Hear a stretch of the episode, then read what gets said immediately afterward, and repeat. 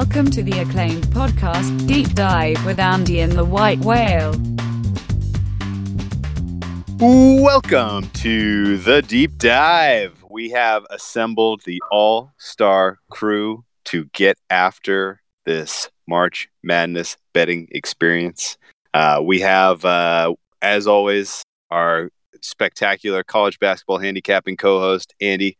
Andy, how are you doing on this uh, outstanding uh, Tuesday edition of the Deep Dive? I know we're doing it early, and I, I mean, I, I don't know. I guess it's because I'm traveling too, but it's also because we want to get as many of these games in as early as possible. Talk about a bunch of it, a bunch of angles. I'm pumped. I'm leaving the house in like seven hours. I'm taking a very early flight out to Vegas. I've made that abundantly clear that I'm not staying at home for the tournament. So, and I think anybody who doesn't take the opportunity to go out to Las Vegas for this would be you know, just wasting the tournament because you only have so many of these in your life. It'd be a real shame to miss it. It's a great point, man. Uh, and this one is set up. This That one looks good damn good, man. Uh, and uh, so to help us break this down, uh, someone who has his finger on the pulse of everything that is going on, uh, way deep into the weeds, researching these matchups, and has uh, all of the insight you're looking for to handicap round one and the tournament at large. Uh, welcome back to the deep dive. Great friend of the pod, Mr. Lockie Lockerson. Oh, thanks for having me. That was quite the intro. I didn't I didn't know whether I should hop in there or just let all the accolades keep coming. That was pretty good. So doing great. Happy to be here. So The master. Okay, uh, so you know it's the middle of March, uh, and uh, we want to hit what everyone wants to talk about: first period totals in NHL hockey. Um, so, what what do we got on tap? No, no, no. We're we're here to talk about March Madness. Um, even though I don't bet a ton of college basketball in my life anymore, uh, I still have an absolutely soft spot in my heart for this tournament and this experience. I'm also headed out to Las Vegas this year for uh, for the madness, and I cannot wait to get down some some of this action on some of these round one games. Uh, and uh, you know, I mean, while my initial reaction to the bracket at large was kind of, eh, you know, eh, I guess. Like I didn't really have a ton of exciting excitement in terms of the way that the seeding worked out. It all looked kind of right. Like it looked right. Like there wasn't a lot of teams that I thought should have got in that didn't. There wasn't a lot of you know drama or controversy to hit on. Uh, it was just kind of a good bracket. Uh, is that fair, Andy? Uh, and I guess I said this to someone earlier. Like I, I'm just too, I'm too freaking old to get caught up in the outrage anymore. Like, I guess it's fun. Like some people still, maybe, maybe it's not an Alan Boston still gets awful worked up about teams not getting in. But Yeah. uh, So Lipscomb? Maybe yeah, Lipscomb. it's uh, if, Lipscomb. Oh, I wish Lipscomb was in, but it, it's it's it's out of your control. It's fun to watch. I uh, honestly like if, if I was still in the mindset where I got really worked up about my teams that I thought should have got in, I, I wouldn't be too upset. Yeah, play in. That's about right. Same thing with a couple other teams that are playing in, and honestly, some of the teams they kept out too. And it, it, it's hard to keep some of these lower Big Ten teams out. It just the net numbers. I mean, they're still half decent teams. It- It's hard to compare. It's apples and oranges sometimes with these teams where the strength of schedules are just so wildly different. You can try to normalize them all you want. It's still tricky, and the committee has a tough job. So, and I mean, so I agree with you. I think it was a pretty fair shake for everybody, and honestly, just whatever. Like nobody as soon as the games start tipping off. Yep, that's a good point. Um, so it's an interesting it's an interesting roller coaster the way that the uh, the NCAA basketball season plays out. Beginning of the season, we know virtually nothing about these teams. Um, the focus of the general betting public is on college football, NFL. To a degree, some NBA bettors are out there hitting hitting basketball there's you know only like the college basketball hardos and, and the, you know the heavy duty modeling folks are the ones kind of hitting the college basketball market in November, December, etc. Uh, and uh, you know there's usually p- pretty soft lines. No one really knows much about these teams. There's lots of money to be made early on in the season, uh, and then as we learn more and more about these teams, it gets tougher and tougher and tighter and tighter. uh, until you get to conference tournament season where there is just a fire hose spray of games happening all day, all all hours of the day.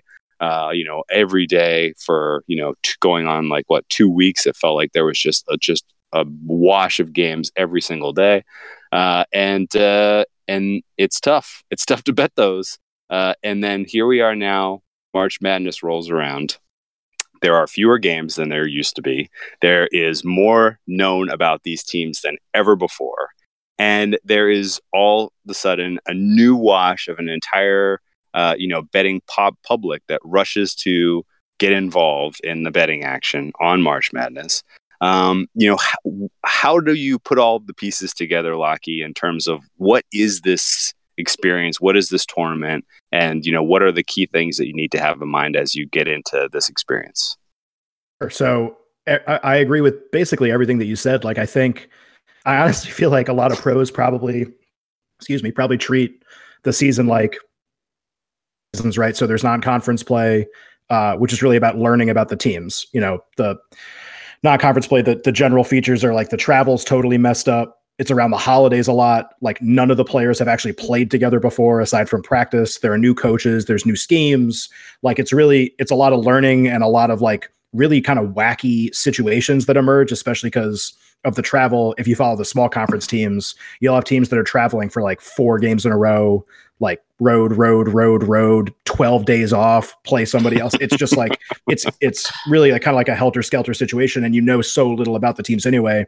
Like i always try to use that for more information gathering um and you know you make your best guess whether you do like a power rating or a model or whatever but I feel like there's a lot of like a lot of learning and it's more about getting the teams kind of set and then conference play is almost the second season and to me that's you know the criteria there are almost completely different. You'll oftentimes see teams like flip a switch basically uh, at the turn of and become something completely different than they were before now that they're playing teams that are essentially their equal uh, or close to their equal in terms of talent. So you know home court advantage becomes much more significant because you have like crazy crowds and rivalries uh, and a lot of sort of like you know historic intricacies between matchups. So the the criteria you're looking at in conference play is different. The teams play each other usually twice, sometimes a third time in the conference tournament. There's generally like history between coaches and schemes and what works and what doesn't. And as long as you can quantify those things and not just you know sort of like treat them as trends, uh, as long as you can figure out what stuff is worth. Uh, there are like just a ton of insanely good spots in conference play to hit, and then basically what you want to do is forget everything about that when the selection show comes out. And it sounds absurd yeah. like you know if like i'm sure we all have friends who it's like hey like i think i literally have gotten a phone call while i was talking from a friend that's i i went sent a voicemail because he's just going to be like all right what like what do i do? I haven't watched anything. Like who do i fill out my bracket? And in some ways he's better off than a lot of us are. Sure. Like if you're if you trust anything that you saw last week like you're gonna you're gonna what are you gonna do? You're gonna over uh you're gonna you know think Iowa State and Seton Hall and all these teams are you know so much better than they probably actually are just because they had like Cincinnati a crazy the final.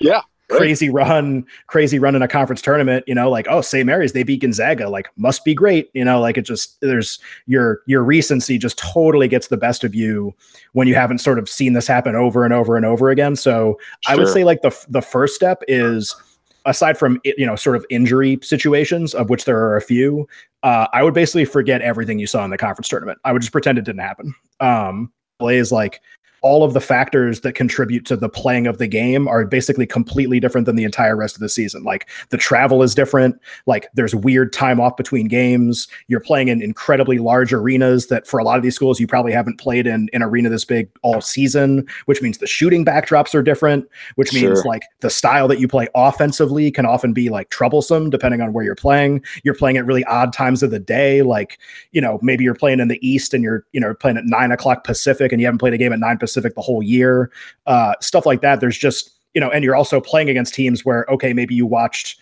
I saw an interview. I think it was Mike Hopkins, Washington's coach, was like, "This was yesterday." I think it was like, "Yeah, I haven't really watched Utah State yet," and I was like, "Uh, you're playing them like, like this week. You're playing them."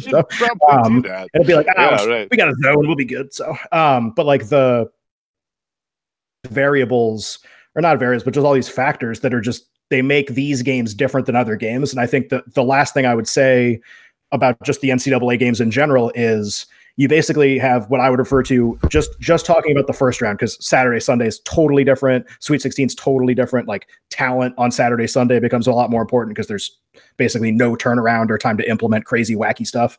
Um, but like Thursday, Friday of the tournament, basically the games I would divide them into just two categories. You have like sort of your like small spread major conference versus major conference games. So like your 8, 9, 7, 10, 6, 11s, two teams you've probably seen play before um, like a lot is known. Like they're they're sort of like a I don't know, like a comfort level there, I guess you could say. And then you have the second set of games, which are the potentially wacky games, which are like one like one v sixteen all the way down to like five v twelve. Usually those spreads like hover somewhere between six and a billion.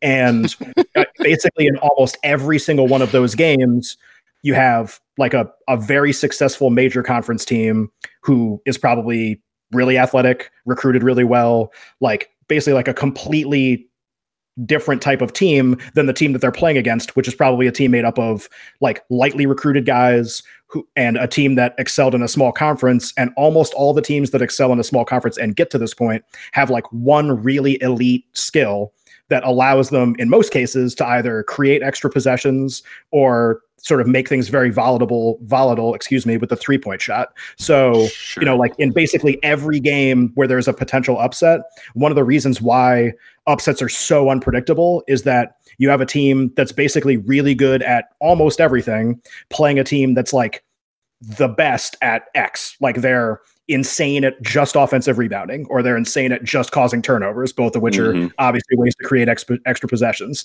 Almost all those teams that make it to this point from small conferences also have crazy usually slow pace ratings, which means they're going to drag down the number of possessions in a game against a better team anyway. So, like, if you just think about the makeup of a game between a one and a 16, a five and a 12, whatever, anything in that range, it's probably less possessions than the good team is used to super volatile because the you know the quote unquote bad team is either amazing at making three point shots or really really good at creating extra extra possessions through one of two ways. So like if you if it's sort of like we get all these upsets that's also why they can be insanely difficult to predict because like you know northeastern's playing kansas. Northeastern's like an elite three point shooting team. Sometimes they're going to make a lot of threes and sometimes they're not. And like by staring at a statistical page or watching their last game, you're never going to figure out which one it is. Like, sure, but when they sure, show up sure, in the arena, sometimes they're going to make 15 threes and sometimes they're not. And if they make 15 threes, they're going to beat Kansas. So, like, that's what makes it amazing and fun to watch and unpredictable. That's also what makes it like is super volatile to bet on and oftentimes very frustrating. Yeah, I think that's very, very well framed. The two best things I've ever, the two best betting stretches in March Madness and God help me for saying this out loud, is the uh, the betting on all the 12 through 15 seeds blindly, money lines, all of them. And then if not enough of them hitting, doubling up on the next set. And then one time we flipped a coin all day because nothing had worked all weekend. We flipped a coin for every first and second half line, side and total for every single game on Sunday. We hit like 70%. that's that's what it came to that weekend. I hope you saved that kind of coin, man. Yeah, yeah you saved that coin, yeah. right? Yeah. Oh no, like my buddy still has that coin. I think. oh, good man. We, we were. What I would just add, just to like tickets. to tag what Andy said, I would just say like thing you never want to well and everybody's going to do this anyway but one thing you definitely don't want to do uh, and i've learned this the hard way uh, the really hard way is you never want to speak in absolutes with anything involving the ncaa tournament and betting like UMBC beat Virginia by 20 last year. Like yes. that that result yes. alone combined with a few others. And if you look at if you go oh. back and look at the statistical profiles of those teams and like I get it like Virginia plays the slowest pace which means you know like everybody has said this to death like crazy small amount of possessions volatility any any result is possible like if there are two possessions then yeah there's a greater chance that an underdog can win in two possessions so like but just sure. UMBC beat Virginia by 20 so what I don't want to hear is this team is definitely going to win. That's what I don't want to hear. So speaking of, let's talk about who's going to win. Uh, one of the things that stuck out, struck out, you know, that immediately stuck out when I looked at the uh, the outright odds because I always kind of cruise. Once we see the bracket, it's always worthwhile uh, to cruise and see if you see anything that's you know popping for you. Um, and it was pretty staggering the price on Duke. Uh, and granted, they obviously they just won the ACC. Zion Williamson back is you know he clearly the very best player in college basketball, and it's not close. But uh, the break even probability on their current price is almost 30%. That is an awful lot. Of, that is an awful high number for uh, for a team that you know is composed largely of uh, you know freshmen and a team that really does not excel from behind the arc. Um, in that, this kind of brought to mind, and I'll ask Lockie this question first: uh, Is there, you know, is betting the field against Duke a plus EV move? I'm looking at a price like minus 280 uh, at 5Dimes, and I'm having a tough time coming up with any more than 20% likelihood that Duke wins this tournament using the metrics that uh, are publicly available. Um, does that mean uh, that I should be looking at uh, field over Duke? Um, I mean, yes and no. So I think this is like what I would call a plus EV situation that scares me to death. So I think this happens with. I think yeah. I think this happens with like Alabama to win the NCAA football title. I think that happened all the time. Um, where it was like, nah, man, like field, it's like minus 150. Like, come on, you know, like they're gonna lose to somebody or something. Uh, or like their win total was the same thing. So it's a good bet. Like, because of course it's a good bet. Like, there's no way there's no way their win probability should actually be that high. What I will say, they're like the weirdest team that's like I I have a really hard time with Duke because the way that they're successful is so unlike how most elite teams are successful. Even teams that have pros on them um are gen- I mean even Duke last season. Like Duke last season had shooting. Uh they had balance. This team is just bizarre. It's basically turned into you know, Zion does every single thing at an ultra, ultra elite level and makes up for the mistakes of everyone else. Uh, and then on offense, it's like just this mishmash of really elite talent, like ISO and again, like Zion just kind of makes everything look okay. It's just the weirdest thing. They can't shoot at all. Like their rotation is like kind of a mess if Bolden doesn't play. Uh, there's like so many weird question marks. Like you think about the Kentucky undefeated team, like, okay, cool. That team lost to Wisconsin in the final four in like one of the best games of the last 10 years. But like, I felt like I had a way better handle on like what that team was. Uh, this team, it's almost just like an AAU team with the best player by a mile in the tournament. So, you know, it just, I think it just makes it, I don't, I don't know if I've ever seen a team like this. So it's tough for me to say like what they exactly are. Like I don't yeah, know. I have trouble right. putting them in a box. Right. Right. Who beats them? How they beat them? It's not clear. Right. I, I completely get you uh, in this, and I have to say, like, you know, it, I haven't seen a. You know, it, it, this is a weird. This is a weird Duke team for uh, more reasons even than just that. Like in terms of betting, uh, standpoint and the way the public their relationship with this Duke team. Generally, there's you know a pretty hefty swath of the human population who are like you know bloodline duke haters right? Like they just want nothing to do with duke. They want them to lose they're cheering for them to lose every single you know every single year. But now you integrate a guy like williamson onto this team and he's impossible not to cheer for like the guy is has an infectious smile and a personality that is just out of this world. And I actually feel like in general, like this is probably the most popular Duke team just from the standpoint of like public being interested in them that they've had since I don't know, maybe like Jay Williams, Carlos Boozer type of day. Like I, oh, Christian Laettner was like really popular, wasn't he? Wasn't he like the most popular guy? no, but it's tough. It's tough to like kind of find a historical Duke comparison here where they had like a pretty popular team. So uh, you know, it's it's it's weird, and you know, you look at the ESPN percentages of you know who's picked you know Duke to win in their bracket, and you have to go back to that undefeated Kentucky team to find a a greater public favorite. Uh, 40% of people have picked Duke to win in their bracket on the ESPN Tournament Challenge. Uh, that's wild. That's incredibly high. The next highest is 15% with North Carolina. Um, and I bet you the Duke North Carolina as like the exact matchup in the finals. Uh, that's got to be the highest exact matchup finals that we've ever seen. Probably, maybe Duke Kentucky the year uh, Kentucky was undefeated was maybe the think, next. Uh, North Carolina Gonzaga, which they actually played, which is really wild because they were the first and second overall seeds. I think North Carolina Gonzaga was like ten to one, and I remember being like, "Oh, 10 to one, no way!" And then, no uh, and then, yeah. yeah. and then, yes, yes, sure as it turned out. But, sure yeah. enough. Um, but yeah, the other thing with Duke, yeah. I just want to say one more thing about Duke. Like sure. the the other thing that I find perplexing here is I think there are so few good teams.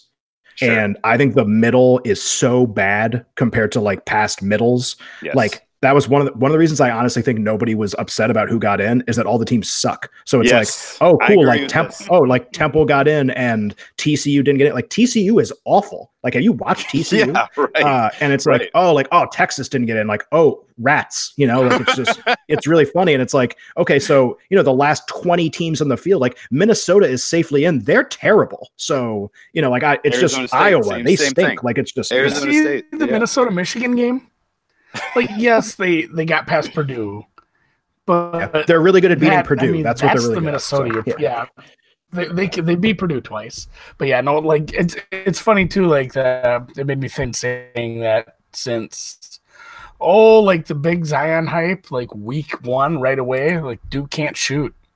This is going to No. be a problem. Game in the tournament where you need to shoot, they can't shoot. They're going to lose. My by thing is, how is it a problem if everyone they're been on that playing is awful? Like, it's just, you know, yeah. No, yeah, if they good if they run into something like I, I absolutely, I'm I'm fully on the V Tech beats them bandwagon and just ruins all the brackets right away. oh, man. Yeah. Maybe more Yeah. of along the lines because I want to. Sit at the same time, I'm sitting here trying to convince myself that uh, ACC wins a, the tournament minus 109 was a bad bet.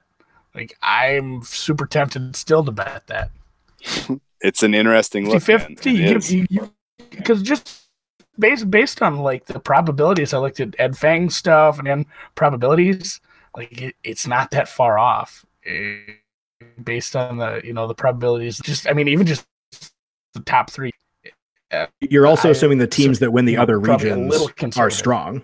So, Yeah. like, they could Yeah, they could and they could play yeah, Gonzaga's region is the one that might blow up the something most. So, weird yeah. You Yeah. could have a final four of yeah all. super tempted with that one Yeah. Yeah, it's not it's not unrealistic that you could have a Final Four that's all ACC. And I completely agree with Lockie's sentiment about the middle being terrible. And the middle this year is big. It's really fucking big. Like you, there, like the three seeds are not great in this tournament. Like the fours and, are know, terrible. the fours are terrible. The threes aren't good. Like you usually like you get you deal your bracket, you do rounds one and two, you look at your sweet sixteen, and you have to kind of scratch your chin a little bit and be like, I don't know, this four could beat this one. I don't know, this three could beat this two. I don't really feel that way this year at all. Like it's really, I mean, maybe Houston is a little is a little frisky, but I, I mean, it's really tough. Draw, though. Yeah, yeah, it's really there. They, they got a bad draw for sure. But yeah, I that mean, whole and- bottom part of that section Woof. It's yeah, woof, yeah. So yeah, that's yeah, that's a great point. Like, are they even going to get to the Sweet Sixteen? But yeah, it's it's it is crazy. You look at um, the betting market, and would you believe that the that there is only a uh, you know that the top eight teams here are eating up ninety eight percent of uh, of hundred percent in terms of the the the margin here. So th- if you so you can basically say, hey, it's going to be one of these eight teams and uh, you have a 2% edge basically um, and that i mean but this is as small as i can ever remember like that group being is only eight teams are making up 98% uh, win probability right now based on the Pinny prices and you know it's not crazy to me if we ended up with a an elite eight that's seven ones and twos would you be surprised Lucky? I mean, not at all. Like I, one thing I I try to at least keep in the back of my head is, you know, like I think a lot of people saw me do this last year, and it was a little, I wouldn't call it embarrassing. It was interesting. Uh, is keep track of past champions and their statistical profiles, and basically like people on Reddit have done this like for years, and I just always thought it was really interesting. Like you basically just try to put all the champions in what I would call a box, which is really like a quadrant if you were actually doing them all, and you know, like you basically say like, okay, looking at every 2000 like here's the minimum offensive efficiency and the minimum defensive efficiency you need to win the title. And there's like i think i saw a couple stats going around that are not true that like every champion has always been in the top 20 in both and that's like actually not true at all. I saw that circulating like that's at the end of the tournament when the champion has already played six more games. Like you want to look at pre-tournament data to actually figure out like anything that's even close to predictive. But anyway um there's last year I think there were like If eight teams in the box. Three weeks. There were like eight teams in the box, and Villanova 0-2 defensive efficiency out of the box. And but they also had the most elite offense in the history of college basketball. So it was like, so basically, I was like, I just got to tell you, like Villanova's like technically not in the box, and now this year everybody's like, oh, like Villanova, like what happened, you know? And it's like, well, shattered the, like they I didn't, I didn't make the damn box. Like the box makes itself. So, um, you know, but I will say Yeah. this year, in terms of the spread of teams, so last year it was really wild because I think Michigan was the only team in their region that was in the box last year, and so I was like, ooh, like Ooh. Michigan's got a little something. Now, granted, they had the most miracle shot ever to advance, but like that's, I mean, that's every team. That's the volatility of the tournament. But like this year, is that fit the profile, but like I don't trust 60% of them. So Sure. I think there are 12 that fit. First of all, this is uh I think this is the first time I've ever seen this. Every one and two fits, which kind of Yeah. in a weird way tells you that they got the seeding, right? Yeah. Um every and it also shows you how top heavy and the difference between all the teams. But like all the ones and twos fit, Virginia Tech fits, which is wild because Robinson didn't play so many games. Like Marquette still fits, which is absurd, even though they're just the worst team down the stretch. Stuff like that. And then there's like uh but that's because they play in a terrible conference that builds their profile. Um, Yep. you know, there's Yep. like all those kind of things, but like the funny thing is the profile this year gets you nowhere because it's like, oh, cool, all the ones and twos fit. Let me go look at the futures market. Like, what? Are, like, what are we even? at this point? um, like, I'll just bet on all eight of them. Can't Just lose, bet you all know? eight of them. like- Yep, and your winner, take 'em all. Houston. You know, it's just um. So it's just kind of funny where you know sometimes that at least it doesn't necessarily give you insight, but it's very interesting. And this year it's like the most uninteresting exercise on planet Earth because they're all spread out evenly. So Yeah. So, but, but Lockie, on that same vein, and right in this, right in this, uh, this discussion, one of these eight teams does not make the Elite Eight. Which one do you think it is? uh, like just off the top of my head, I'd say Tennessee for sure. Yeah. Um, yeah. Yeah. Like I just don't trust them whatsoever. Now their path is a joke. That whole region's a big joke. But like that whole region sucks. Yeah. they're I would say they're the team I trust the least. Now, in terms of like difficult path, whatever, I'd say like Kentucky's gonna have a really hard time getting out. Mhm. Um, and I would say Michigan's gonna have a really hard time getting out. like- Same. yes. Like that, the and you know, not to get too bracket in the weeds here, but the bottom left of Buffalo, Texas Tech, Nevada, Michigan, and that assumes Nevada is even going to be Florida. Like Yeah. that is Florida, right? That is yeah. wild. Yeah. Like three of those teams fit the profile of a champion, and they're all in the same. Like they could all just play each other, and that doesn't include Texas Tech because their offense isn't good enough. But like those, that's those are wild second round games. Meanwhile, Duke plays like fucking Mississippi State or some shit. So, um, Uh, no, they set up Duke for uh, Duke uh, versus Johnny Dawkins, man. Uh, Yeah. That will be, uh, and actually, uh, we're going to get to game by game breakdown, and I have uh, I have some tough questions for you guys in terms of an angle on that one. Um, but um, let me just say, from you know, from uh, representing the Duke alumni uh, and kind of the general sentiment, uh, the fact that Michigan State was the number two seed in Duke's bracket made people pretty angry. Uh, and I think I, I get it. I mean that it, it does feel like Michigan State was the clear best number two seed. Um, and this is not necessarily based on their performance in the Big Ten uh, tournament, but just kind of Izzo's you know legacy of you know performance in March and you know just some of the you know some of the players and some of the style. It did feel like they were going to put Michigan State in whatever one seed they wanted to truly test, uh, and it ended up you know in, against Duke. Uh, Andy, uh, is that a fair read? Do you think Michigan State has the goods uh, to knock Duke off? Are you know? Do, do you think they're on a collision course for an Elite Eight matchup, uh, Duke versus Michigan State? And uh, if we do see that matchup, is is Michigan State kind of the contrarian pick that unlocks the whole bracket if you're in a bracket pool? Maybe I'm I'm going way harder contrarian, especially in big pools. I'm I'm still on the VTech wins because, like Ooh. Lockie said, their, their numbers they fit the box. When he said you said box so many times, I was enjoying it. But they are in the box. box, man, box it's all about flat boxes. circle. So. Virginia Tech is in the box, missing a lot of time. And uh, What's in the box? Gonna be Duke. No worries. That's the, that's an easy one. I think Virginia Tech against the spread. Probably a little bit on the money line, but yeah, I, I can see that being a contrarian play. I mean, I mean, pick any of that bracket out of that uh, that region and go against Duke. That's a contrarian play apparently because, I mean, let's say what was it, forty percent have them winning the title. Yeah, I mean, Yeah. How many more have them in the finals at least? Probably another twenty five percent. 60, six then, zero. I mean, how many people? Yeah, sixty. And then how Yes. many people have them in the final four at least? You know, Yeah. Like, it- it- Yeah. it's It's it's got a lot. be a ton, Yes, it a is. ton of exposure on Duke. So yeah, if you're looking to just go full contrarian and you know win the bracket by default when something happens to Duke, I mean just that's your easy contrarian play right there, I guess. But Mhm. uh, ten is the Big Ten. Speaking of the Big Ten, you, any you of got those top Big Ten teams right now? yeah, you got to feel uh, you got to feel if Buffalo can get by uh, get by Michigan. Gotta get past my Johnnies first. You think they can get past your Johnnies? I think, and it's funny, like Lockie said, it's tough. This is always the toughest part for me. Like, how good are high end, top tier, mid major teams? Like, how good really is Houston, Nevada? I think that Wofford, I guess I could throw in there too. Hard for me to judge that sometime because of the strength of schedule. Now, Houston, you know, I don't want to compare the MAC and the American.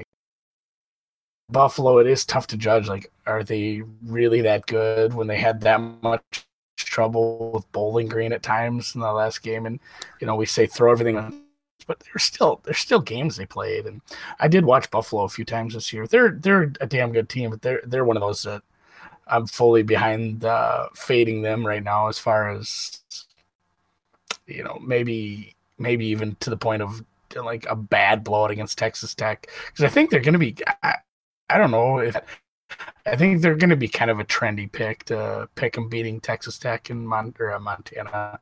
I have Michigan winning that game. But in my local town bar draw, where you pay fifty dollars to get two, I- was lucky enough to get three teams this year: Montana and the winner of the game that's happening right now. I don't like your have chances. to cheer for. I have to cheer for Montana. I did not do good in the random draw. That does But, not sound uh, good. Yeah, I, I'm I'm probably fading Buffalo at this point, and uh, Houston. I've been involved in so many of their games, which uh, um, looking at the bracket. I mean, ever, ever look at a game with a Power Six team in it. I've like two te- two games I can look at in the bracket, and Houston, Georgia State's one of them. So I might have to make a play on that just based on having to do some. The other one is like VCU, UCF. I think is the only other one where I I don't have a big uh, Big Six team in it.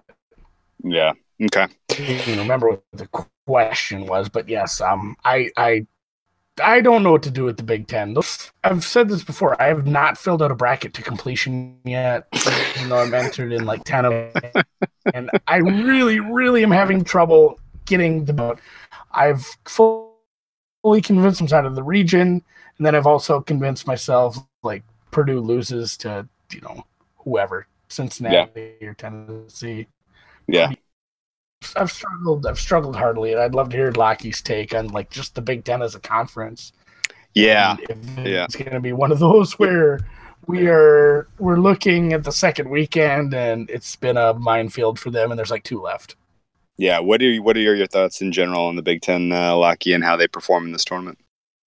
in their the reputation of the conference just from like a metric standpoint is is really really good um and the you know the sort of big 10 apologists like will bond is always one of these guys is always out there like acc gets three number one seeds but like that's not the best conference. Like the big 10 like top to bottom that's the best conference because like indiana's better than georgia tech or something whatever. I'm sure there's some kind of convoluted reasoning but uh like yeah the bottom of the acc stinks. Also they have the best three teams in the country so you know wear it. Uh like the you know it's i think it's just like anything right? Like you can't you can't generalize about anything. Like i i love michigan's profile as long as matthews keeps playing and like i hate minnesota's profile and you know like a lot of the teams the bottom of the big 10 that got in uh are I have a lot of questions in their first round matchups about whether they can be successful. Uh, like Minnesota, I think is the first game Thursday, uh, and they're incredible how bad they were at the end of the year, and yet still how easily they got in, which just speaks to the bubble. I think being so soft, but you know, I mean, like my I don't really have like a giant conference generalization because, like, yeah, I think Michigan's really, really, really good. I think Michigan State's really good. I even think Wisconsin's really good. But like with each team individually, like there's sort of as you get further down, there's there's a ton of questions. Just I mean, just like you would have, I think, with any conference that gets that many teams in. Yeah. Okay. Well, let's do like some quick rapid fire, and then let's talk about these round one matchups. Uh, re- I mean, Um, real quick when we when we talk shit about the Big Ten, though, I mean, Locky, just pop quiz: Who won the Big Ten ACC Challenge this year? To like November eighth to decide who the best conference was this year. Like that's really what we're doing. Well, So- I just didn't mean, didn't you hear my three seasons rant at the Open? Like, come on, go back. So, so- I think it was uh, five five and the draw. was it actually was a tie. Which I- was a tie. Really? I, I, I had to go look. Yeah, it was a tie this year. So. Okay. you tell you tell me who's the better. okay. Well, ki- kissing your sister. Um. Rutgers beats Georgia Tech. Yeah, that, that's the deciding factor right there. Uh, okay, let's do some quick rapid fire. I'll throw you guys some some thoughts, and, and you guys tell me, uh, you know, true you you believe it or you don't believe it, or you know, you know, expand on it if you like, but try to keep it brief. Um, Virginia is the only top seed that there exists value on in the betting market. Locky.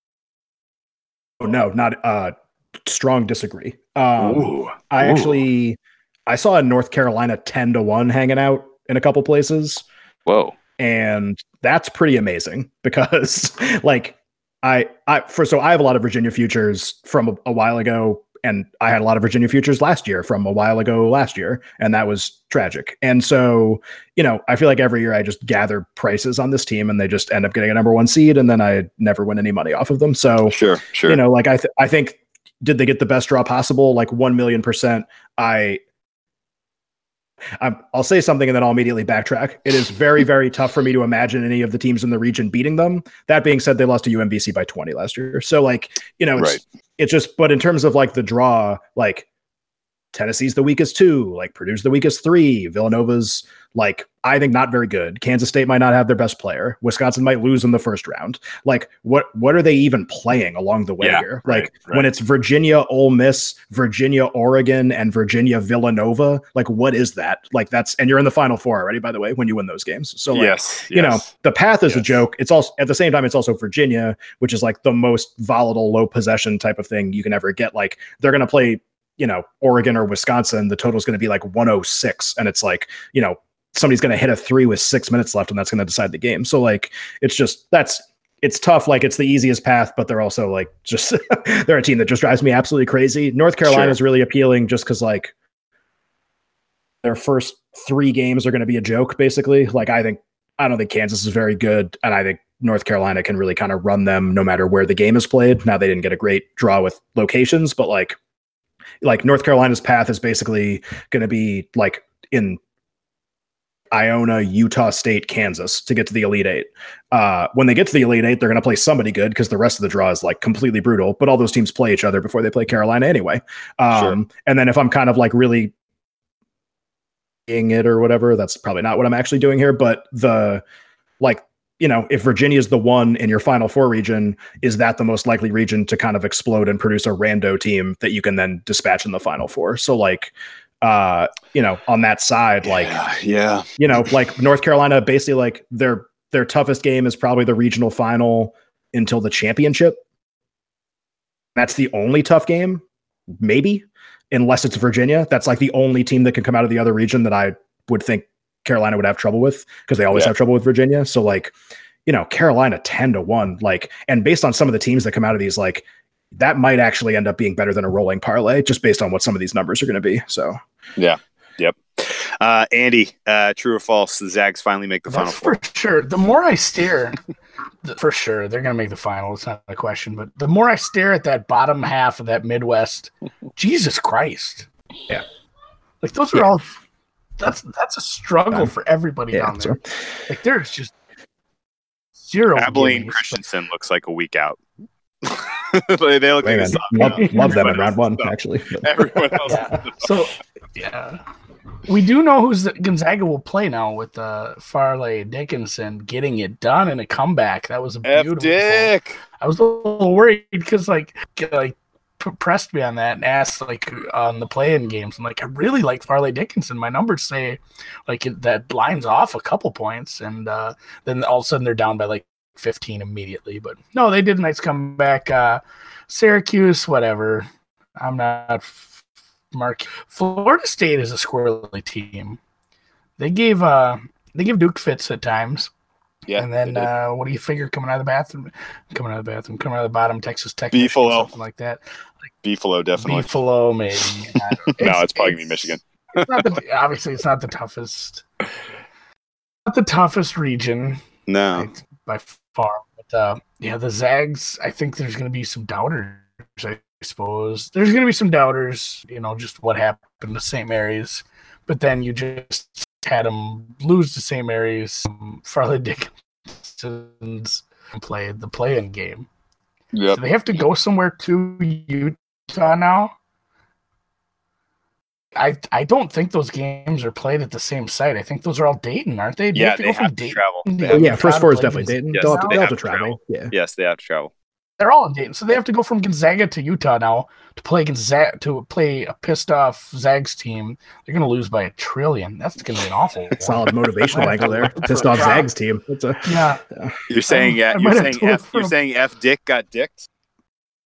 yeah, they kind of did. That's a tough draw when you're a 16 seed, but th- it's cool. They got to win. Whatever. That's neat. Uh, Baylor and Syracuse don't scare me. Marquette and Murray State is more of a fun uh, point guard matchup than uh, something I'm worried about in the draw. I think Florida State comes out of there, and honestly, I think Murray State comes out of there. Okay. So- hopefully Anthony Lamb scores like 500 points and in a losing effort, and yeah, Michigan out of the bottom. So yeah, Zags got it licked. I'm not worried. Zags got It's it my licked. only future Okay. I'm sitting on. okay. What number did you get? Nine to one. Haven't added anything yet. I'm looking at something before we uh, before we Okay. officially start. The Nice. You got you got a little value there. Good job. Um, okay. Uh, Locky, double digit seed that makes it uh, to the Sweet 16. If you had to put pick one to, to stake your life on, oh man, if I had to pick one, uh, one double digit seed makes the Sweet 16 this year. Which one is it? hmm. this, this is really tough. The tens are terrible. So like terrible. normally, normally I would just look at all the tens and be like, I don't know, you know, Seton Hall. I was like, oh, nope, no, definitely Florida. not picking Yeah. Seton Hall. Uh, all right, I will, and I guess, but like, I don't even like them against Wisconsin. They're just probably the best of that group. The one, all right, I'll give away, I'll give away my team that I'm like secretly really high on for no reason whatsoever. Um, give me Old Dominion. Ooh, So- baby.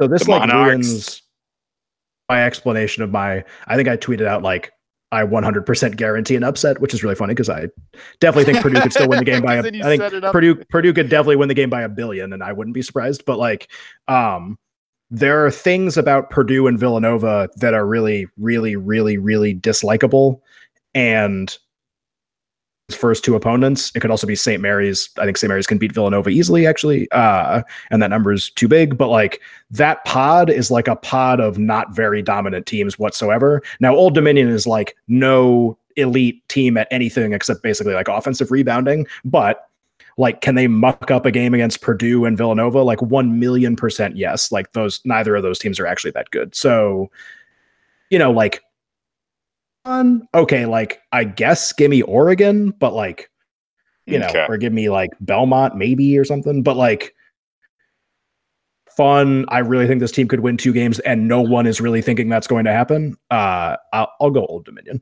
Okay. Andy, same question for you. Who's your double digit seed that makes the Sweet 16? Life depend on it.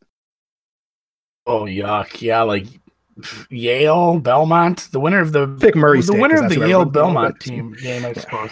Yeah, Oh, I think okay. Like honestly, I was looking at I was looking at UC Irvine because yeah, like the Wisconsin Oregon thing's gross, and I'm not super sold on Kansas State, and who knows if uh, in their head that uh, they're just a big loser team full when it matters. The Anteaters.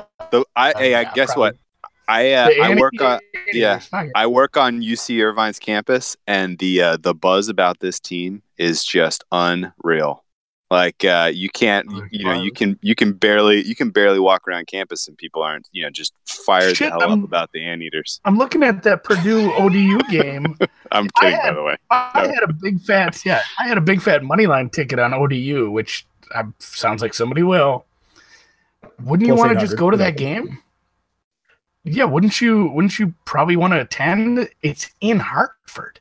I know they're good. so the funny thing is that pod is actually the worst of the Hartford pods. So Villanova, St. Mary's, and Purdue Old Dominion is a pod, and then I think the Marquette pod is the other pod. Yeah, because Florida Ooh, State Vermont Florida is definitely State, there. Vermont. So Yep. that's that's by the way, just in the Vantage. in the interest of like the dumbest possible trend connection thing. Uh, so Vermont is playing a 413, basically almost on the anniversary of TJ Sorrentine against Syracuse, um, which was in Worcester, Massachusetts, by the way. So, like against a four, which was Syracuse, which they won. So I'm sure they'll like run that Sorrentine video one million percent during the telecast. But uh, I think I feel like I've already seen it ten times.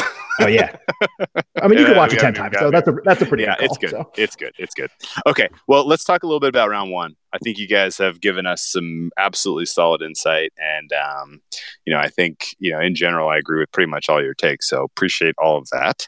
Uh, let's get into um, Thursday, two days away. Uh, from kicking this thing off, uh, and let's go down kind of in chronological order because that's kind of how I think about betting game by game. Uh, I think of these in, you know, you said pods, like I think of them as like these games kind of come in four game chunks, you know, four at a time as each region is, is, you know, cycling through their schedule. Um, you know, any, any tips or thoughts on kind of how to go about game by game betting and, and sort of how to, th- you know, strategy that you want to throw out there for people who are, are maybe doing this for the first time because gambling is legal now, allegedly. Locky? Uh, sure. So like I, I think I revealed like the really like the dumbest tip in the entire book, which is, um, you know, I this is the first year in like a decade that I haven't gone to Vegas for the tournament. It's tragic. Uh, as my as my like newborn son sleeps upstairs too, and and he's awesome, but I still kind of wish I was in Vegas. But um, my my my friend who I always go with, basically like what he does. And he did this the first year we were there when we both knew absolutely nothing about anything. Uh, is he just takes like one of the giant, you know, long sheets from the sports book, uh, and everybody already already knows like the rotation numbers are totally not in chronological order. They're like listed by region, but they're not in order of start time and anything. And he just like basically like in giant black sort of pen, just like puts a number next to each one with the order of start time, so that as he's like looking at his sheet throughout the day, like he can and he X's them out as they start. So it's you have a really good idea of like, all right, what's coming up next, what's coming up next, what's coming up next. Because if you're just if you're standing in line and you're trying to stare at the board or you're looking at the sheet, but you're like trying to figure out like what pod is in what, and especially if you're an East Coaster like me and everything's in, you know, Nevada time and it's just like absolutely brutal to try to do the math on. It's like it could actually be kind of annoying, especially for novice bettors. So, you know, if you're just if you're in Vegas and you're you're trying to just bet every game or bet, you know, figure out like when you have to get in line for stuff, just like the numbers next to the games, it sounds like the simplest thing in the world. It was like just one to 16 start time and it just, you're good to go. It was actually like incredibly helpful. Excellent strategy. I love this. Oh, Uh, I've seen we- people running like, "Oh shit, the Oregon game Eight minutes, like, I gotta go. Yeah. You, see- yeah, you see the line, you're like, "Ah, "It ain't happening." Which honestly, half the half the time, that's also get if So- you do go to Las Vegas, get get the app. It's the busiest like any other weekend. That's the It's pro not move. so the pro bad. move is get the app. Yeah. So Get the app. Like it sucks. Like oh, I can already bet on my phone in the offshores, and I like the paper tickets. The, the lines are stupid. Some of these places, like talking You to don't wanna people. spend though. your- I'm talking to the your average weekend person. away. So. yeah, yeah, you don't you don't want to spend your time in line. Get the app. Always do it.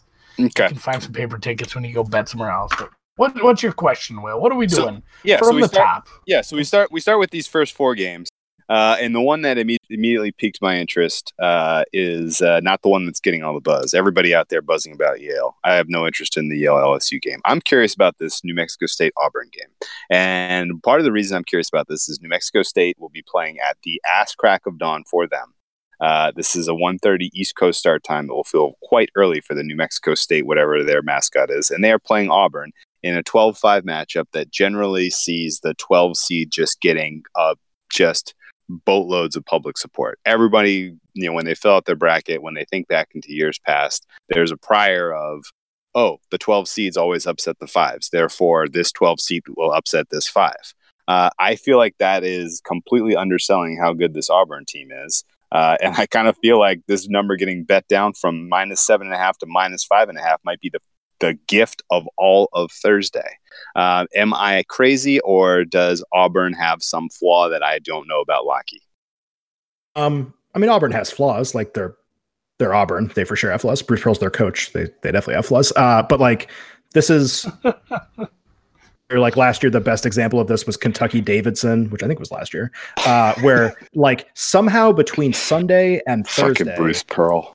so yeah, Sorry, somehow between somehow between Sunday fucking uh, Sunday Sunday somehow between Sunday and Thursday everyone decided that Davidson was going to win like, Sure. Yeah, yeah, everyone like Monday Tuesday Wednesday it like built into this crescendo of like nah man they they got it like I remember. They should be landed favored. and They it, should be I landed favored. and then had gone to like five and a half. Like it was just like the dumbest thing in the world. And I was like, what is going on? Like, did, did anybody watch Davidson? Like, did anybody actually know what's going on here? So, like, the two games that fit that profile this time, this is one, and then Liberty, Mississippi State is definitely the other one. But like, um, these are just like they seem so obvious. Uh, New Mexico State, what I would say about them is and there's a couple other teams that fit this are just impossible teams for me to figure out against major conference competition. And part of the reason for that is like they play in just absolutely atrocious conferences, so there's it's tough to evaluate them like in any metric statistic in those situations. And then in non-conference, which oh by the way was like 4 months ago anyway, so like forget that the results might even really be valid of who they played against. Like I believe they played St. Mary's lost by 15 and they played everyone's like i've even heard a couple people be like oh they played kansas really close. Like yeah like udoka azubuike got hurt the game before that and they literally spent the whole new mexico state game trying to figure out like what the fuck they What were are we going to do now? so like Yeah. and they still won. I mean cool hmm. they won by whatever two four, whatever it was a couple possessions but everybody's like oh that, that kansas game and it's like yeah but like what was that kansas game? That was like december 10th when the team just lost their second best player. So it's like i don't like what a how am i supposed to figure out what this team is like okay i have i have all the the numbers and the metrics i can run efficiency stuff like i can figure out some things but like New Mexico State's definitely one of those teams where like like I'm passing this game at this number. Uh, although I do I admit Auburn's like a little appealing, but like like what what are they? Like I've watched them and I don't I I have a really hard time with this game. Yeah, yeah. Okay, I'm probably gonna be back in Auburn. I, I don't care. This line's too long. This line this line is too. A- ask this- me ask me who the highest ranked team in my model is this who's year. the highest ranked team in your model, Andy? Auburn. Auburn. No, it's not For- for no out of here. reason. It, it, it just no some just some goofy metrics I threw Could- together to try to to try Yeah. to play some futures and But confer- could they- I ran but it for the big they- conference yeah. teams and Auburn is like a skosh better than Vermont somehow at these numbers. So Are uh, again at the big conferences. could could they beat the Knicks though? We all wonder. Auburn could they beat the Knicks? Um, the uh, the next pot of four that uh, I'll just slide down for. And by the way, if they if you have any, It's the Lobos. New Yeah. Mexico State Lobos. It was right there in the article. um, if we slide down to the next four here, uh, and by all means, if we if I go if I blow by one that you have a super hot topic on, like, and you want to jump back, no problem by me. Um, Lockie brought up Northeastern being relatively frisky against Kansas, which I kind of was you know had that circled because I think this Kansas team is like just grossly fraudulent. Uh, Andy, do you feel like Northeastern has any kind of hope here uh, against Kansas, or is this money wasted trying to get uh, trying to back a, you know a team against a blue chip like the Jayhawks? And I mean, once again, I said those teams, so I hope they have a chance. But yeah, North it kind of pissed me off because I sat and looked at them a bunch for the conference tournament, and I ended up passing them over, and they end up winning the damn conference tournament. Even though I, I ranked them fairly highly, I just I had Hofstra a little better, which tough cookies for Hofstra. No, uh, Northeastern graded out well. Team.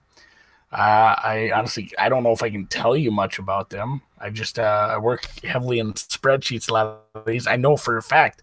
I've not really watched Northeastern play, but I mean, just I ran the numbers across, and I, you know, with the with the caveat that I don't, I don't uh, do a lot with the the bigger schools. It still said like this number should be quite a bit closer. Northeastern can probably play, and I mean, Kansas isn't Kansas isn't Kansas right now. Mm-hmm. Yeah. Yeah, the value might have gotten sucked out of that. It's already down to six and a half from the eight and a half opener. Um, any of these games uh, in this I next I'm playing them straight up, in this next four pack that uh, pique your interest, Locky?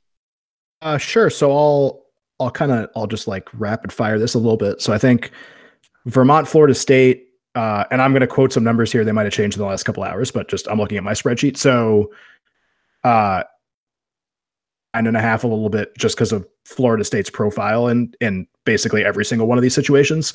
Um, I think just like if I get if I get basically like double digits with Leonard Hamilton in the first round, then I think I'm like pretty much just like in on that. Vermont's one of those teams that's like this will be a really small bet for me, but like I would just this is one of those bets where every instinct you have about what both teams are just leads you in a certain direction. And that's cool. That's maybe not supported by like an exact win probability or whatever but like it's just a ticket i need to have. So like tiny bet Sure. vermont around double digits because of just the profile of each teams and what i think the game is going to be like. Um florida state's been in a spot recently a couple times with like how they do strategy in ncaa tournament games where they just like basically let every team backdoor them. So um I actually I really Yeah, like Michigan State us- in this game. Some of us Um, wonder if that's actually part of the plan. Uh, to be honest, Right, the yeah. old, the old, the old Leonard Hamilton shave is it's kind of a well documented uh, Sure. rumor. There were there were some our feisty interviews last year about certain Yeah. topics involving him and clock management and strategy. So Yeah, one- one thing I wanted to bring up for this pod, uh, so obviously like we don't know who Maryland's playing yet, and and I'll do Northeastern for like 20 seconds later, but like I really like Michigan State. One sort of like predictive trend that I think if you're if you haven't watched any college basketball this year, basically uh, the profile of the team you absolutely want to avoid is what I I actually I sort of tried to come up with something a little catchy for this just because it's makes it easier to explain. I call it the 200 100 club. So basically, uh, if you're in the field and you play a, a 200 adjusted tempo or slower, and you play a 100 raw defensive efficiency or worse. So basically, you like to play really slow games, and within the context of those slow games, you can't stop anyone. Um, basically, like those are teams that I would recommend avoiding, and there are straight up in ATS trends that like 100% back that up. So basically, like if you're in the 200 100 club, you've gone 6 and 19 straight up and 10 15 and 1 against the spread the last 4 years. So like Ooh. and 6 and 19 straight up, it's like, "Oh, well like that's cuz every team is like Bradley, who is a 200 100 team by the way." And actually in a lot of cases, it's not those teams because if you think about the the schedule that they have to play in order to like basically they have to run the table in their conference or win their conference tournament or whatever like those teams are going to have actually like good looking statistical profiles like new mexico state or something you know a team that wins a billion games like they're not going to have a profile that fits this the teams that fit this in general are either like teams that totally lucked into their mid-major conference tournament like bradley or like the sort of like soft middle 8 9 10 11 seed where it's like tcu last year was like 260th in adjusted defense or in defense it was like just something abysmal where like those are the teams like you actually desperately want to avoid no matter what Yeah. your eyes have kind of shown you uh going backwards. So bradley's a love 200 100 team. They literally uh, they played one top 100 KenPom team the entire year and actually beat them. They beat Penn State. I believe Penn State was like two for 31 from three in that game. Like it was like the most incredible statistical game. Like just I, I I'm sure I quoted that number wrong, but like it was amazing. Missed every single shot, and Bradley hit you know some shots at all and won like 58 56 or something. Uh, i think there's like i think bradley has zero advantages in any level in this game. Uh, and i think michigan state will play enough possessions to stretch it out enough. Like 18 and a half is like a really big number. Um, and i know like in general people always say like you should just bet 15s blind and 16s blind basically because of public money. But like this is a specific one. I don't think i like any other 15s uh or 15 2 matchups but this is one where like this is this sets up like really as a demolition in terms of like a statistical profile. And then northeastern really really really quick because i'm going for like five minutes here. Yeah, sure, Um, sure. northeastern is the perfect example of what i was talking about earlier with like the volatility of the games. I think i even used them as an example. So sicko elite skill which is they're like an incredible shooting team. They're bad at every other thing. Like so i mentioned the 200 100 club. They're 200 200 oh my god. at everything oh like my god. except they have one really really elite skill they play slow so like every possession they play they will get zero rebounds in this game. Basically, they're going to like Davidson this game, which is basically just the term I use for a team that's going to play really slow. Every single possession is going to take 30 seconds and end with a three pointer. And sometimes those three pointers are going to go in, and sometimes they're not. And that will determine whether Northeastern has a chance or not. But trying to figure out whether the three pointers are going to go in seems like kind of a tall order. So, like, for that reason, I'm kind of just avoiding this game altogether. Got you, got you, got you. Okay, good stuff. Their, their Um, offensive, I like their that too, 100 club. offensive number is very green. I'm going to agree with Locky. Yeah, I like this. Okay, uh, and I got Bradley circled as maybe potentially the uh, the biggest defeat of the tournament. I mean, I might may, may or may not be in a pool. Oh, There's where- one other where- one that might meet it later when we get to it, but that's pretty close. So Okay, okay. Uh, F. Dick, Bradley, and one other one. Okay. Um, so uh, of the next quad pack, some bad ones here. Uh, but I am kind of curious. Uh, Andy, does St. Mary's Villanova uh, tickle your fancy at all in terms of a matchup? Um, pretty even betting on this one. Line's still sitting at uh, Nova by minus four and a half. Uh, do you think uh, Mary's St. Mary's is a live dog? The Gales are they a live dog here? Yeah, I mean, are they? Do we really think they're good? Like, I think, I think they're. Do you think they're catching money just because of the win, like the recency I- bias? I think feel I think hon- people. honestly, I, I, did- I I didn't I bet think- very many St. Mary's games. If I bet Yeah. St. Mary's, I was fading them with Pepper. The only reason I ever watched any St. Mary's or got involved at all. I think yeah, there's some probably some recency bias, and I mean they got to head out to Hartford, Nova, Nova Coast. Uh, I don't, I don't think I can get behind St. Uh, I mean, a real quick overview of a couple teams I didn't really follow all that close. Like, uh, unless I'm missing something, like we we might need the deep dive on this one for Locky. But um, yeah, fuck it, give me Nova. In fact, I'm betting it You're betting it. based it. on okay. that. yikes. Mm. Uh, you're not a believer in Nova though, right, Lucky? I'm not. I want to. I want to say like five seconds about a game we passed over because it's like Okay, everyone's favorite game of the day. So Murray State Marquette, I think is still Marquette four, and I I'm not betting the game at all. I actually think the number's like really good. I think It everyone's looks- gonna. yeah. I think I think like every single person I know is betting Murray State and like Godspeed on that one. Uh, because Marquette, I know Marquette's closed the season abysmally, but like if you just look at Murray State's like non-conference strength of schedule, who they played, what the results were, like I would at least be like a little like I'd pump the brakes a little bit on like jamming Murray State. So I just I have that number as like pretty good. I'm not playing the game, but I know that's like everyone's favorite game on Thursday. I just thought it was worth at least mentioning a little bit. Uh in the night pod Thursday, uh Florida, Nevada, I want absolutely no part of whatsoever forever, but I really want to watch it. Um and I have that number as like pretty good. Uh I like Abilene Christian at a just absolutely ridiculous number against Kentucky. Um Abilene Christian actually doesn't have like that bad of a profile, as bad as I thought it was. Um, their three point shooting and their ability to force turnovers, I think, can like kind of create enough and volatility to really get in this number like a lot, especially if they're, you know, if they're down 26 with four minutes left, 28 with four minutes left. Like, I think they have some ways to get inside this number like a lot of the time. Like Uh, and Cal Cal is like historically a coach that does not really I think those trends have been circulating a lot, but they're true. Um, which is basically like I think when he's it's like when he's like a one or a two or something, when he's a really high seed at a really big number, he basically never covers. Um Sure. So it's it's you know it's not just that trend. It's not just abilene christian. It's sort of just the confluence of those two things and really just like what what abilene christian is which is just like you know they're not a very good team but like they can make threes and they can force turnovers. And i think they can do that enough sort of with like the total and the slow pace that this game might take on. Uh like a 22 and a half spread with a 132 total is pretty i mean that's basically just like every virginia game. So that's like it's just a really wild kind of like uh you know correlated thing. So i think abilene christian for me 100 100 team if you can believe it like their profile stinks mostly because they were so bad the first part of the year. Um so but those are teams that i kind of have highlighted as like yikes like definitely don't play this. St. Mary's profile's awful too. Um i really hate this game. I'm not betting this game.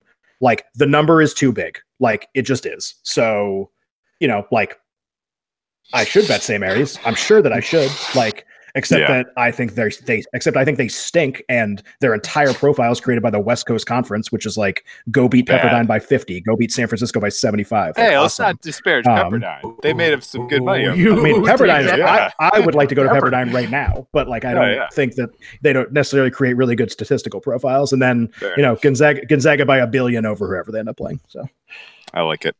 Okay. Um, anything in the nightcap that uh, especially uh, that especially catches your eye as you look at the uh, the last four games on the card, Andy? Wofford. Obviously, I Wofford gotta, gonna I gotta put away Yeah, Wofford. I Wofford, they're good. I.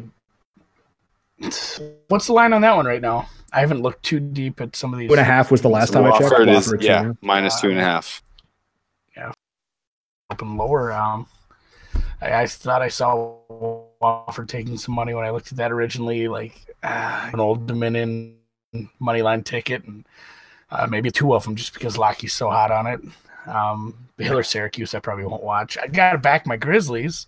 Like I'll be, I'll have a ticket on them for sure, and I'll be watching that now. But yeah, I. I'm pumped to watch Wofford. I'm pumped to watch the Wofford game because they are maybe a little bit left behind as far as mid majors. Like they gave him some respect, gave them that seventh seed. Uh, they grade out super good. I I think I yeah. As far as my my articles went, I took Wofford without even waffling. That was kind of a weird way to put. It. Yeah, that was you didn't waffle on Wofford. Fair. Okay, fair enough. yeah. I was there was yeah there was no doubt in my mind I was taking Wofford. Greensboro is like a slight hedge, and then they end up meeting in the finals. So the Southern kind of sweaty this year, but yeah, Wofford is one of the higher ranked. Uh, uh, obviously, they're seventh seed out of a mid major, so I have them rated high. I probably could take that. If I, Okay. uh, Um, if I'm making any bets tonight's cap, yeah.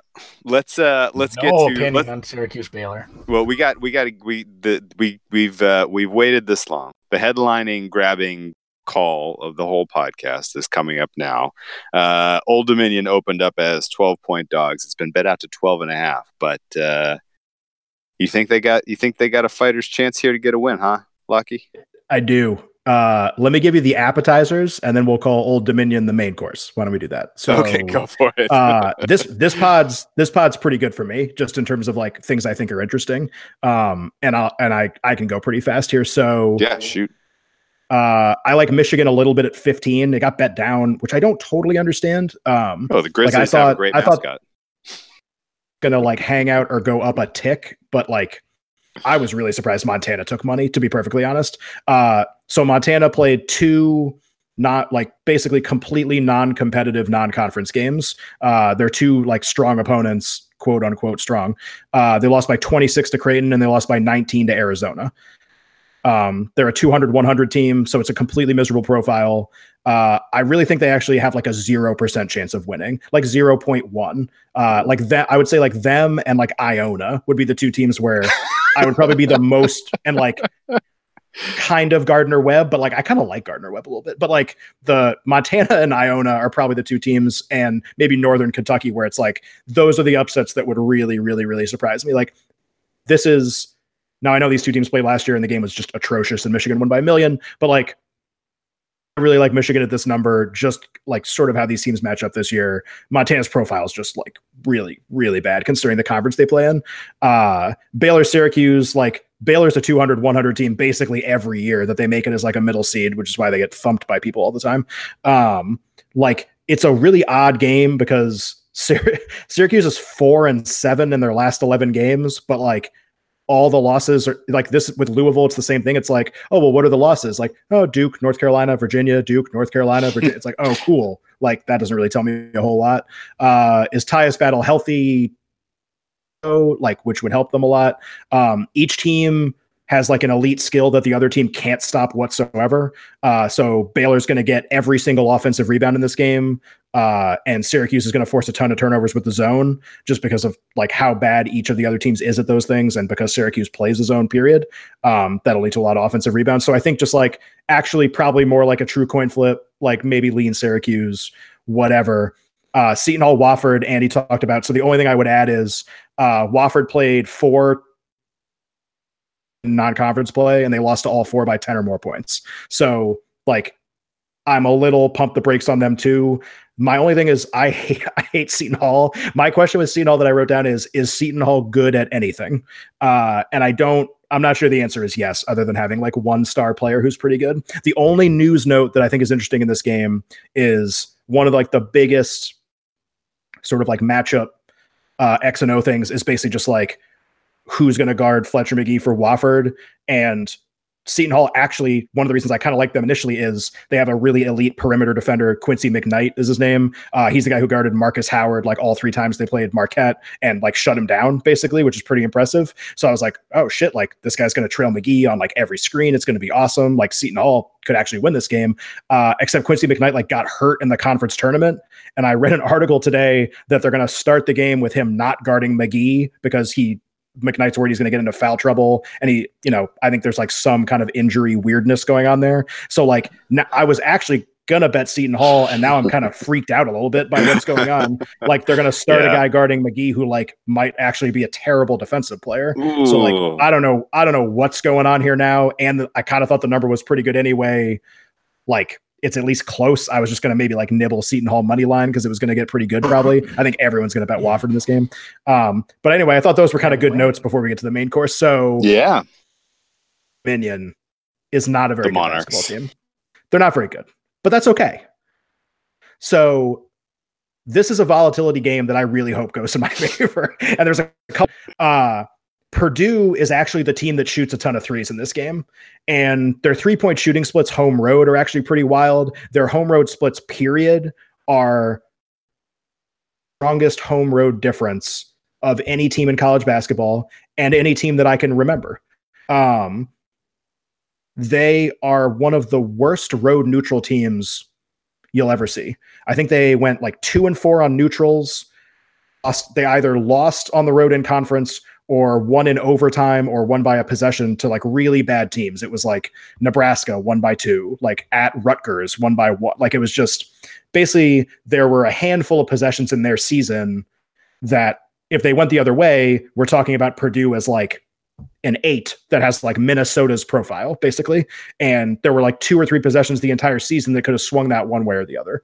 Um, concept, Purdue at this seed at this number, like they're just way they're super inflated compared to what they actually are away from home. So that's kind of number one. Like Purdue versus anyone in this situation is going to like kind of pique my interest depending depending on who the other team is. Uh, Old Dominion is really, really, really good at exactly one thing, uh, basically all of their possessions are going to end with misses where hopefully they get offensive rebounds and they're like the one of the best offensive rebounding teams in the field and purdue in conference was one of the worst offensive rebounding teams in the big ten so wow. like the question is like can old dominion score enough in this game to always be within the number. And I think they can. And I think they can do it almost solely because of their ability to get rebounds in this game. And like I know Purdue has size and the Big Ten is just different.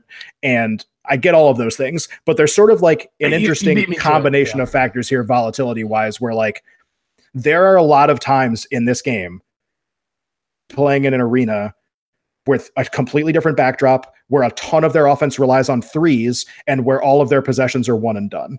Like, oh, okay, cool. Sometimes Carson Edwards and Ryan Cline are going to hit a bunch of threes. Oh Purdue's going to win by 25 and everyone's going to shit on me. Like, that's going to happen a lot but like it's not going to happen as much as the money line tells you it's going to happen. That would just be my thing. So like the idea that this can be within the number a lot. Also, like if you want to talk about coaches to never trust in a big spot in the tournament, like let's just put Painter like a one A A A. So like, I mean, it's just like there's yes. I think there's at least three examples where he lost outright as like an eight point favorite or more yeah, in the tournament. He may be so like guy, there's not have this. This down. was like this Purdue team wasn't supposed to be anything. Like this was like a bridge team basically with one really really elite player. So you know like just in terms of like Purdue away from home what they are, which is not very good. Like if Rutgers, Nebraska, Indiana can all hang within one possession with Purdue, can Old Dominion hang within twelve? Yes. Like that would just be kind of my question yes. in a low scoring, really low possession game. So I've kind of said all I'm going to say. Like, yeah, is Purdue going to win the game a lot? Like, fucking, of course they're going to win the game a lot. But is plus 800 worth it considering all the like possible volatility that could happen? Like, I I would say yes. So, so you're saying there's a chance Um, dude, that was a great There's breakdown. always a chance of these Dude, that was a great breakdown. You've that. got me totally sold. I'm a Monarchs fan. now all I'm we a need is Mon- Purdue to win by fan. 50, and we're there. So Oh, and I'm a Monarchs fan full through and well, Well, hey, and, and it's such a it's such a good point because like you're, you're, you're gonna get you're gonna get someone will shit on you, like someone's gonna make this bet and shit on you on Twitter because that's how it is. But like that's the true mark of value. It isn't you know if how being results they win or lose, but knowing like this number's off, they're gonna win. You know whatever the money line implies, however many times they'd win out of a hundred, like it's off. They're gonna have to, this number's valuable, and I'm taking it. yeah, like, like- you could like you could you calculate them like they have a 25% chance of winning. That should give you a, a money line price of what, like plus 300 or something like that. Like you- Absolutely. like because you're So, like, calculating 25% chance of winning and the actually the implied prob break even is 11%. You have an enormous edge. But guess what? You make that bet, you're expecting to lose three quarters of the time.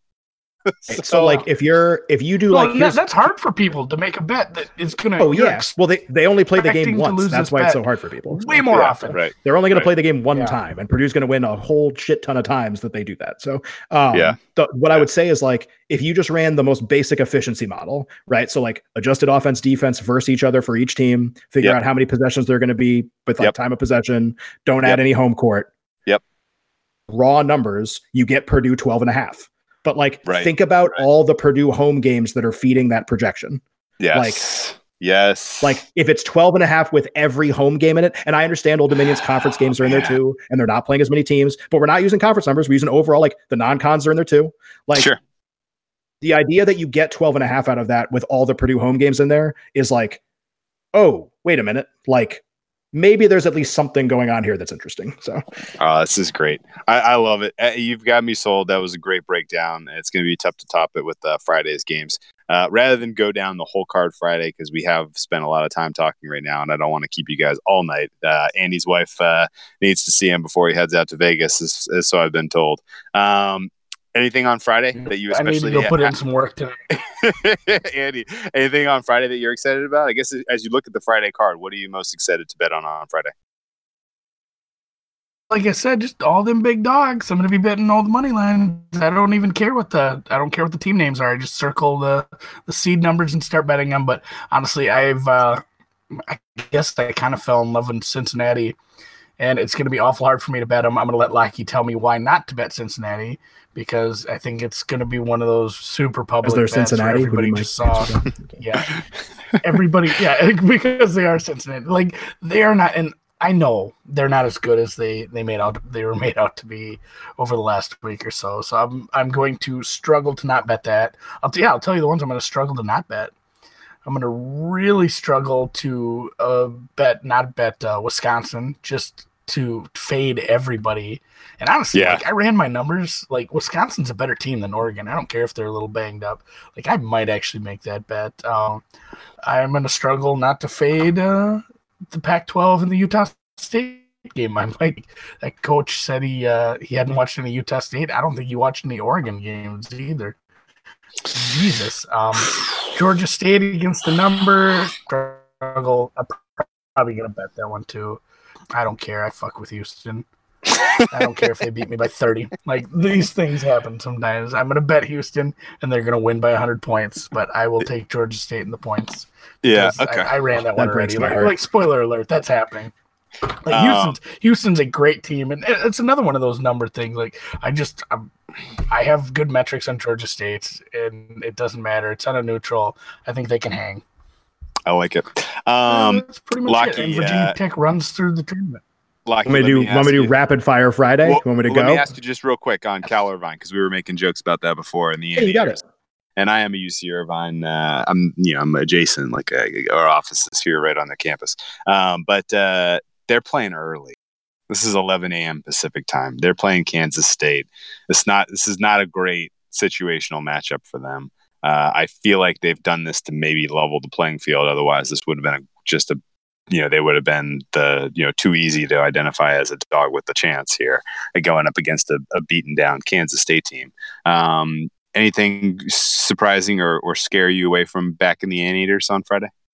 Uh, I would put Irvine in like the Vermont uh, you know, a couple other teams group of like they played so few teams that were any good all season and their conference was so atrocious. Like the Big West was really bad this year. So like I wrote down like high variance rock fight was what I wrote for this game where basically like okay like going to be like 80 possessions in this game Sure. and like you know okay in like a tiny in like a you know in a really really small possession game you know can irvine win like 56 52 like of course they can. So i just i kind of have a bunch of question marks with irvine like they beat st mary's in non-conference which apparently everybody beat st mary's in non-conference but like uh a&m is their second best win. Like i just this isn't this isn't even like shitting on Irvine. It's just like I don't know what they are, and I don't know if their conference games like tell me what they're going to be in this game. So like Yeah. to me, those are, some of those situations are just like pass basically. Right. Ah, that makes sense. That makes sense. What uh, what does pique your interest on Friday?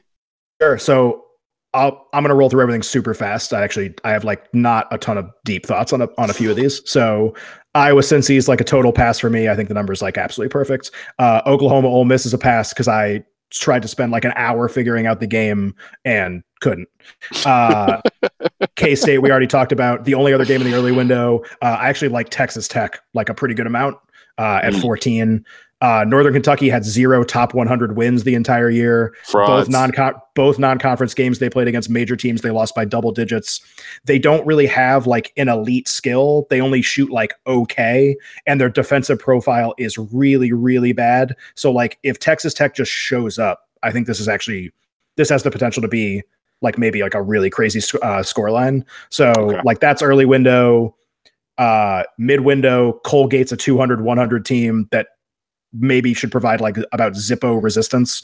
They can make some threes, which maybe put them within the number, but like and that number is massive. Gardner Webb, Virginia, like total pass. I hope Virginia wins, unlike last year, because of my Please exercise those Um, demons. Yeah, just like just like just win and like let's just get on with this. Uh playing yet. I have no idea who Duke's playing yet. Oregon, Wisconsin, like I would probably bet Wisconsin at the current number. Like I have a really hard time with this because it's like, are you just using Oregon's last seven games when you're trying to make a number here? Like, because that's when they kind of like changed rotations. They started this freshman who everybody said like kind of like changed the mentality of the team. Like Bill Walton had this like 10 minute rant about him during the Pac 12 game. So it's just like, what or what Oregon is this? Like basically like they got smashed by I think it was UCLA like about a Sure. month ago. And Yeah. since then it's like they're the greatest team ever defensively. They still have like so much trouble scoring. So like I just I don't like what am I using for their metrics? Like how am I weighting the recent stuff? Like are they really a different team? Like I have no idea, but I know Wisconsin's really good. Like Oregon's not just playing Oregon's not playing like Mississippi State where it's like, oh, like Oregon 1 million percent. Um like Wisconsin's really really good. like Wisconsin there, but like I have a lot of trouble with Oregon and like their recent games and stuff. Uh, Sure. Washington, Utah State, one billion percent pass. Apparently, Washington hasn't watched any Utah State film either, so that's going to be a little problematic. Uh, Duke, we already went through. Don't know who they're playing. Uh, I, I really like Houston, uh, which is tragic because Andy likes Georgia State apparently. Um, Georgia State lost by double digits to Creighton and Liberty. Losses in their conference this year. It's like the Sun Belt, which is really not very good. Talk, Like, we can't talk about games that happened in December. We've been over this. Yeah, but like those are so just- far in the past. I agree. I agree that the teams are different than they were there, but like all we have, and it's this stuff plus Yeah, other you- stuff. Like it's sort of a combination of a bunch of things. So like you lose five games in Sunbelt play and you have no elite skill whatsoever. Like I I would struggle to find a way where Houston doesn't win this. Like it's 11 and a half. Like I just and there are some big numbers. There are some big numbers that I would really struggle with. Like you know, like I don't want any part of Virginia at a big number. I don't want Tennessee at a big number. Like I I get it. Um, like Houston, Texas Tech, like these are these are like actually like pretty advantageous matchups. Um, night real quick, like UNC is going to win by a billion and the spread's a billion. Neat, you know, like uh, UCF VCU, like. I don't know if Marcus Evans is going to play for VCU. He's their best player. Apparently, he's in line to play. I have no idea if he's going to play or not, so it's impossible for me to bet that game. Um, Can we stop on that one real quick? Let's stop on that one real quick. So they set this up for for UCF to get through and play Duke in the uh, in the in the round of 32. They want Dawkins, Coach K. They want to be able to pump up that Duke game, get people to tune in on Sunday. There's no doubt in my mind, and I feel like they put them Central UCF up against VCU, knowing that that uncertainty about you know star player injury, blah blah blah. That VCU is they were deserving of a ninth seed, sure, but they should be an easy, you know, they should be an out for Central Florida here. Uh, is that is this is this nonsense using that sort of a narrative here to try to create and you know try to uh, imply some sort of edge in this one? So what I would say, this got brought up with uh, the Pitino thing with Minnesota Louisville and a bunch of places. Uh-huh. And the best response I heard was like, what impact do you think coaching against he and his dad's old team has on TV ratings? Like, Yeah, the probably- matchup setups that come up all the time where it's like, oh my god, like they're setting it up for this coach to face his old team in the in the round of 32. Like they know what they're doing. And it's like, if I just like went upstairs and asked my family right now, like if they've even heard of these people, Sure. like nope, like the, it's cool. It is a TV show. Like that analysis is correct. Like yes, it is a TV show, so you could argue some decisions are made that way. But like the idea of the storyline with the coach or the former player, or like if Hurley wins tomorrow, he plays the guys that he recruited. Like Ooh. nobody gives a shit. Like nobody cares except like absolute like deep dive media sports writers, deep dive media hashtag. Uh, yeah. sports. It's just like you know the guys who are really in the weeds care a lot and they write stories based off that. But like, Yeah. Right. like I think it's just like uh, like great next. You know, like who cares? So Yeah. Okay. Saw Okay, Rick at practice today. He's there. He, he's in Minnesota. Good on the tip, ground, we're reporting. Tip, man. man. Um, I don't- Rochester's I supposedly cannot a great. confirm any of this. Oh, okay. Well, uh, okay. Uh, Liberty, Mississippi Yeah, State. so- Liberty overvalued. So uh, the other like St. Louis, St. Louis Vatech, I have I have nothing in that. Uh, my only great note with Ohio State, Iowa State is, do you know what Ohio State's record is in 2019? It's not good. The year Uh, of 2019, what the record is in college uh, basketball. okay, I'm gonna get. I'm gonna guess. Uh, Oh, I'm the gonna calendar guess year. It's. I'm gonna guess it's uh, f- four and ten. Andy, you have a guess? Oh, I want to go like I want to go five and eleven. I think they played more games than that. They did. They played 20 games actually. Um, they're seven and 13 in 2019. Ooh. Best win in the Ooh. entire We- we- 2019. The right year. win percentage. Their Yeah, best yeah, win is close. like know what their best win is, but I'm going to dub their best win at Indiana. Oh, P. That's their best U. win in 2019. Uh, their profile's miserable. They're like IU. we talked about 200, 100. They're a 270, 271. They're just like we're talking about games from three months ago. Like they had good non-conference wins, but like you're seven and 13 in the last three and a half months. Like what what are we doing here? So like uh, Yeah. I actually thought they kind of shouldn't maybe have made the field, but like Iowa State's already like they set the number kind of like in a way where like there's recognition that there is a gap between the two teams, which is unfortunate. Um, and like Iowa State's going to be a team that everyone talks themselves into because of the Big 12 tournament. So like neat, like I still kind of like Iowa State a little bit here. Like I just I kind of do like, too. I'm they're probably seven and 13 and they've beaten nobody. Like I just I what what do you want me to do here? So Yeah, I um, kind of like. so that. but Liber- Liberty's the only other game uh left that I my only thing here like I think Mississippi State is awful. I just every time I watch them I think they're terrible. Like uh you know, like they have the the Weatherspoon brothers play there, and uh, Nick, I think, is the one who's suspended indefinitely. There's like a Oh, the lot of what I would brothers. say here is like I would actually monitor this because Ben Howland gave a press con or not a press conference. Ben Howland gave an interview, I think like two days ago, where somebody was like, "Oh, and Nick Weatherspoon's by the way, like by far their best defensive player, and their defensive efficiency from non-con to conference." And especially after he got suspended, like completely tanked. Like the defensive efficiency numbers are wild in the last like month compared to before that. Like they can't stop anybody. But basically Howland was asked like, "Oh, like suspended indefinitely like is he coming back?" And he's like, "As of exactly right now at this minute, no." And then like ended the interview. and it was like, "Okay, so like is he is, is he playing? Like like what's going on?" So cuz like Liberty like they're like they play the slowest imaginable pace and if Mississippi State is not going to have their best defender and they're going to play like they did the back half of the year, like where they can't stop anybody, like can Liberty win this game? Like again, like you're talking about like the smallest number of possessions possible. Like, of course they can win the game. So, Ooh, but just in terms of like if you're doing your own handicap, like I just kind of thought that note was interesting that it was basically like, oh, like what's up with this guy? Like still suspended? It's like, well, sort of. See ya, and they just like ran away basically. Oh, So, man. um, it's so, funny. so just funny. kind of too. something interesting to keep in mind. So It's so funny too because the NCAA put out that just unreal like in the know, life, uh, man. Don't in the bet. life. Don't Yeah, yeah. the, dude, don't bet on it. Uh, uh, Bet on. They're like, if you do not, if you know, uh, you know, it's disciplinary action. Do not talk about it. Like what? Wait, what? Like we're, we're gonna keep this secret and, and proprietary? Really? Okay, fine. Um, yeah, it's it's a it's a weird situation going on in Mississippi State. So go Liberty. Um, all right, uh, let's wrap this up. Great job on this podcast. I've already learned and feel more prepared to win some money in this round one. Actually, filled up my bracket. Nice, nice work. this, so Um, which leads me to my final question. Andy, who wins? I mean, just Virginia Tech for sure. ACC bet comes through. Virginia Tech takes home the title. Virginia Tech. That's crazy. Your bracket, you really put Virginia Tech Yeah. winning. Profile. Just saying. I will in one in, in the long term, but uh, no, Gonzaga. Let's go Gonzaga. Gonzaga. F the Okay. ACC. Okay. Okay. Um, I mean, I guess if you bet your ACC bet, then you've got yourself covered because it's probably going to be Zags or the ACC, right? I mean, the chance chance that Michigan Michigan State spoils your party, That's but the other, that's yeah, pretty that's good the other coverage. reason I really like that one. So Yeah. I'll probably be Okay. Uh, Locky, who wins?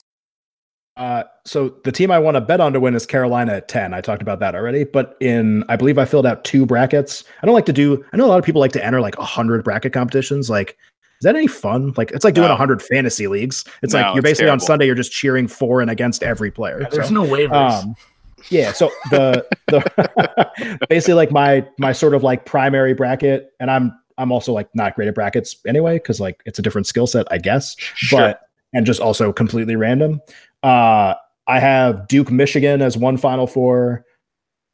Uh, Virginia, Kentucky as the other Final Four, just to try to be like one, like sort of like seeds that kind of make sense. Yeah. If you told me all three ACC teams made the Final Four, I would not be surprised. I actually Sure. do really like Michigan in that region, though. Uh, I'll, I'll say Michigan beats Duke and plays Carolina in a rematch a game forever ago that Carolina looked shitty in. Um, and I'll say North Carolina wins, so Michigan loses in the final again. Okay. Okay. All right. You're on. You're on the uh, record. Um, Old Dominion, they make the final four too. the man. Yeah. Yeah. I Love mean, 'em. somebody, something crazy is going to happen up in that shitty region. Um, all right, guys. Great job. Let's wrap it up. Well done. Good luck this tournament. Uh, thank you for all your insight. I really appreciate uh, the fact that you guys were prepared for this uh, and kind of carried the carried the water here because uh, this is not my bag. Uh, call on me when we get to the NBA playoffs, but uh, this is uh, this is just enjoy it for the for the for the for the Good fun. job. Yeah, good job, guys. Um, best of luck this tournament.